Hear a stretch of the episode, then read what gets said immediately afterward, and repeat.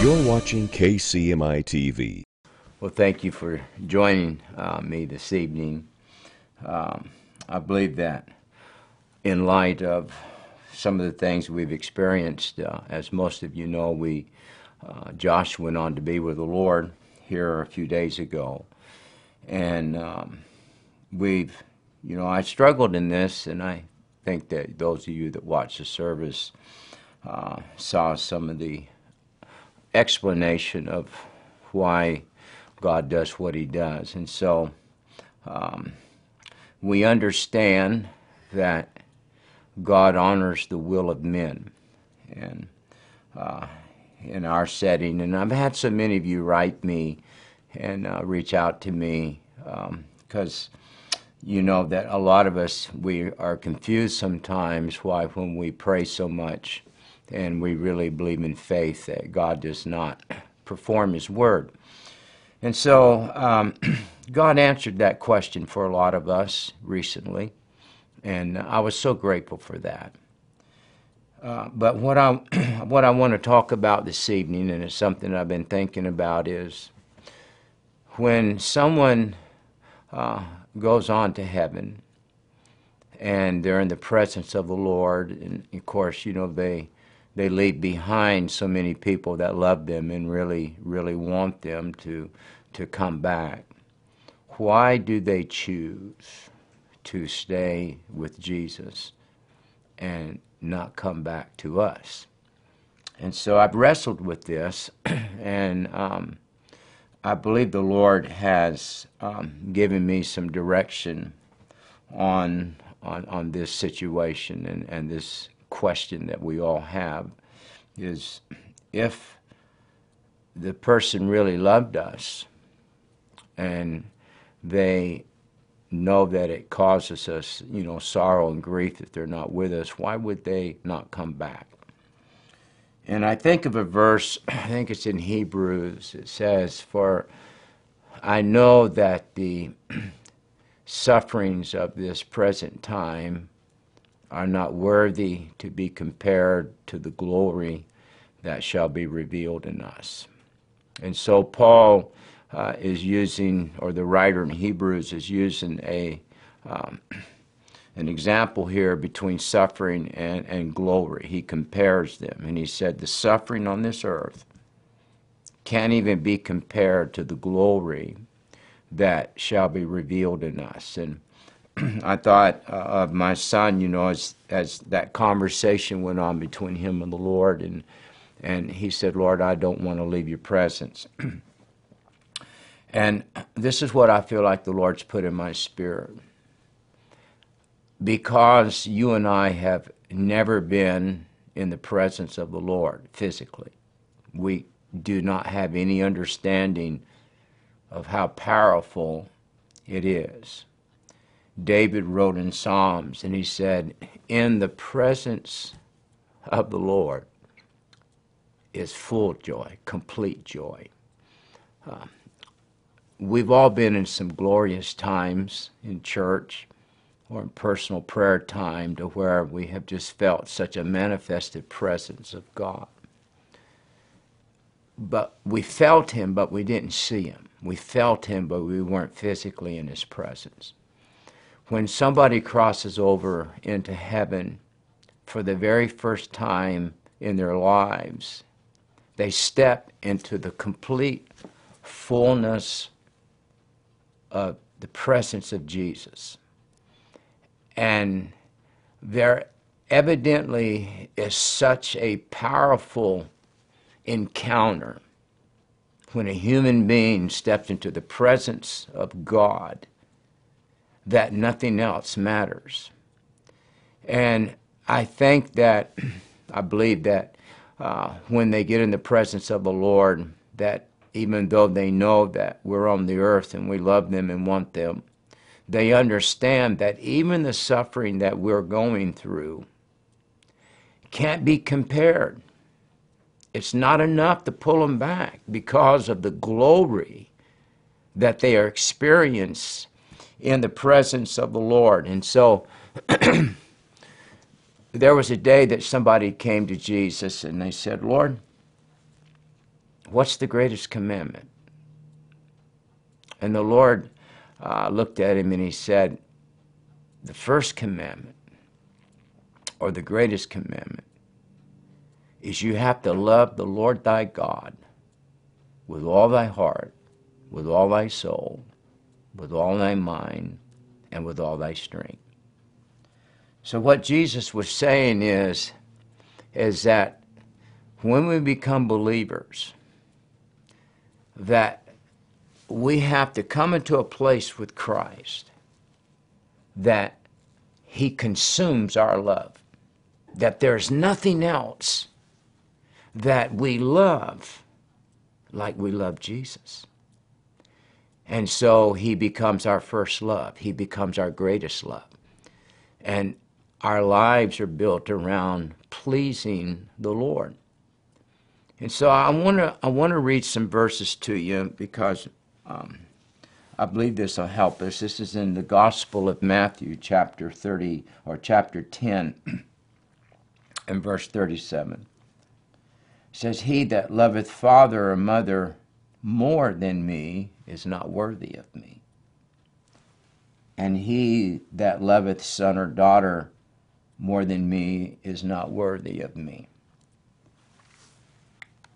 And so the Lord is saying this. He says, He wants us to love our, our father and mother. He wants us to love our husband and our wife, and He wants us to love our children but he doesn't want us to love them more than we love him. Jesus has to be your first love. We as humans want to be with what we love the most. And, you know, this is evident in all of our lives. There are some people who say they love Jesus, but they don't really display it their their passion is given to something else. It could be a person, it can be money, it could be a business, uh, it can be a lot of things. But the Lord says that when you really get saved and you go according to the scriptures, that Jesus becomes your first love, that you love Him more than family. And so when I was thinking about that, I, I, I thought about all of us who have loved ones that have crossed over and we, we wonder, Lord, why would they stay? It's just normal. You stay with the one that you love the most. Does it mean that our loved ones didn't love us? No, they loved us. None of them would want them to suffer. But it's just a natural process that you always want to be with the one that you love the most. Our love for our family and our children flows down out of our love for the Lord Jesus Christ. And um, Paul wrote a good portion of the New Testament, probably somewhere around two thirds. And uh, Apostle Paul was an amazing man. And he made this statement. He said, for me to live is Christ. In other words, he says, for me to be on the earth and to preach the gospel, it's to Christ's advantage. It's a benefit to him. But he said, for me, what is a benefit and an advantage to me is for me to die. And he said, I'm torn between the two.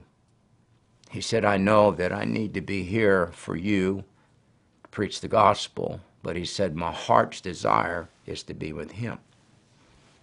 And I thought, Lord, what would make him feel that way with seeing all the miracles and having the revelation that he had and to see the glory of God flow through his ministry?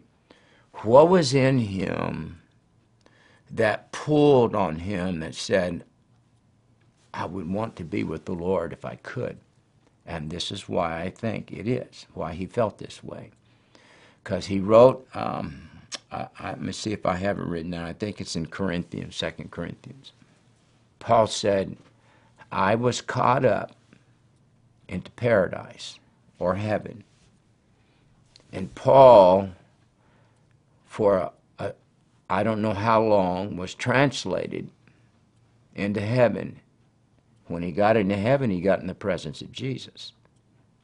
Once he tasted of the presence of Jesus, nothing else mattered. It all faded away. It's not that people choose to stay because they didn't care about us. It's just that we would all do the same thing. Because once you get in the presence of the Lord, David said this. He said, Oh, in the presence of the Lord is fullness of joy. Um, it's a complete joy. There's something evidently so magnificent about standing with Jesus that our eyes shall behold him. And uh, one scripture says, Eye hath not seen, and ear hath not heard, and neither is entered to the heart of men. In other words, our natural mind, our natural understanding will never be able to comprehend the joy that the Father has prepared for those that love Him. And so when, when somebody crosses over that's a believer, and for the very first time in their life, they are exposed to the physical presence of Jesus. Can't help themselves. None of us could. I mean, I've, I've tasted of the Lord, and He's amazing. I, I've been in services to where you felt like at any moment that you would see a manifestation of the presence of God. It's a wonderful thing to preach under great anointing. But none of that can compare to when a human being gets in the presence of God and there is no restriction now. There is there is nothing that um, they they're exposed to the fullness of Jesus Christ that you and I are not. Uh, I don't think that if you and I were in the physical body that we're in, this temporal body, I don't think our heart could be able to handle the glory of the presence of the Lord. And um, we love we love each other on the earth. I love my children and I love my wife. Uh, my parents are gone, but I love my parents. Um, but they are really single faceted to us. I love Jasmine because she's my daughter, but she's only my daughter. I love Nicholas, who's my son, in the dimension of him being a son to me. I love my wife uh, in the dimension that she is a wife to me. But it's single faceted. They, they're not all things to me. They each individually give me a part in my life that makes me complete. When you get in the presence of the Lord, He's multifaceted.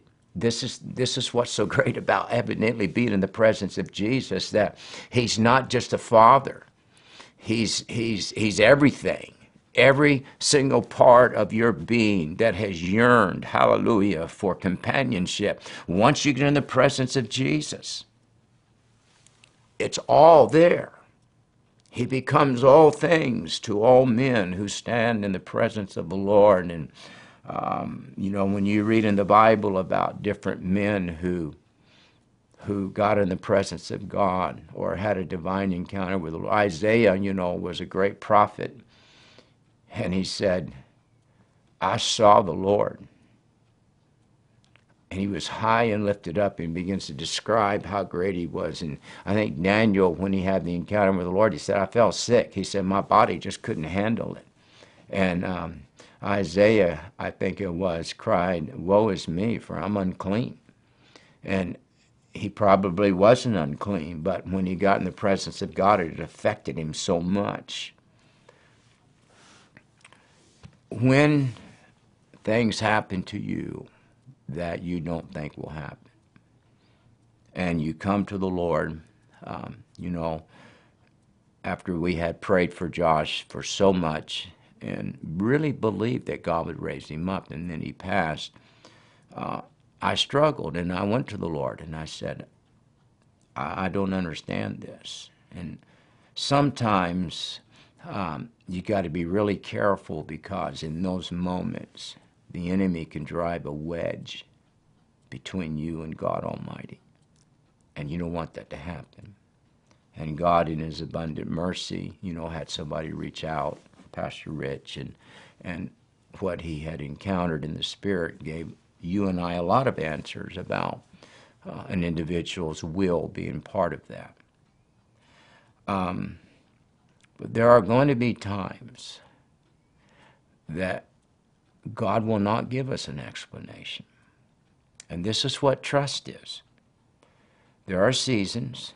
You know, I, I look back and I thought, there is no explanation for praying by faith and believing and then it not happening. There, there's no explanation for that because I'd never considered will of a person. And then when God gave me the explanation, I thought, well, that makes sense. Everything that happens to you and I, there is an explanation. And in eternity, I'm sure that all of us will have our time with Jesus and and ask him about some things that we never understood. And he'll give us the answer, and then we'll go, oh, now I see. But the Bible says that you and I walk by faith. Trust in God means that even when God doesn't explain himself, we still believe that God is right. And I do believe that the church is coming into a realm where you and I are going to experience another level of the presence of the Lord. That's amazing. I, a dear pastor friend of mine called me today and and we were talking, and boy, the Spirit of God just started moving. He began to prophesy, and he said, Brother, he said, I see services coming in your church where there's going to be such a presence of God that you won't be able to preach. That's coming. And so don't allow the enemy to make you feel like, well, the person who left, if they had a choice, they should have come back because uh, they know that I love them. I guess really when you get in the presence of God, you really don't have a choice because it's so overwhelming, it's so magnificent. It's um, the writer said it's joy unspeakable and full of glory. Walk it out. Rest in the Lord. And trust God. And don't let the enemy make you feel like if someone's left your life that they didn't come back because they didn't care about you. It's that they understand that what you and I go through, it can't even be compared to the glory of God that they're experiencing. And so it's very difficult for us in our natural minds to be able to comprehend the eternal. We really can't.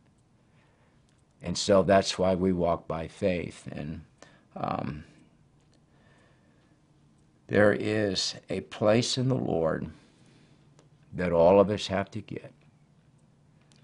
That regardless of what we go through, we will, we will not let it separate us from Christ. And Paul said that. He said, Nothing shall separate me from the love of God. So, the presence of the Lord, um, we'll never understand it on this side oh my, just, just tasting of it is an amazing thing. But you have to remember that the ones who've gone on want to stay with the person they love the most. If you're a believer, at the end of the day, Jesus said, we have to love him more than our children, our wife, our parents. He has to have our heart. And so that day that you lost somebody and they went home to be with the Lord, they couldn't leave. because they were with the one they loved the most. I love you. You and I are going to make it. We're not going to let the enemy separate us. We're going to walk this out. We're not too long from seeing people that we love anyway face to face. You hold your ground. You trust the Lord. Don't let, don't let the enemy get in there and try to separate you. And God will carry your load. Uh, until I see you again, I love you. God loves you more. Stay strong. For more information about Kent Christmas Ministries International or Regeneration Nashville, go to kentchristmas.org or regenerationnashville.org. And for the latest updates or videos, follow us on Facebook and subscribe to us on YouTube. God bless you.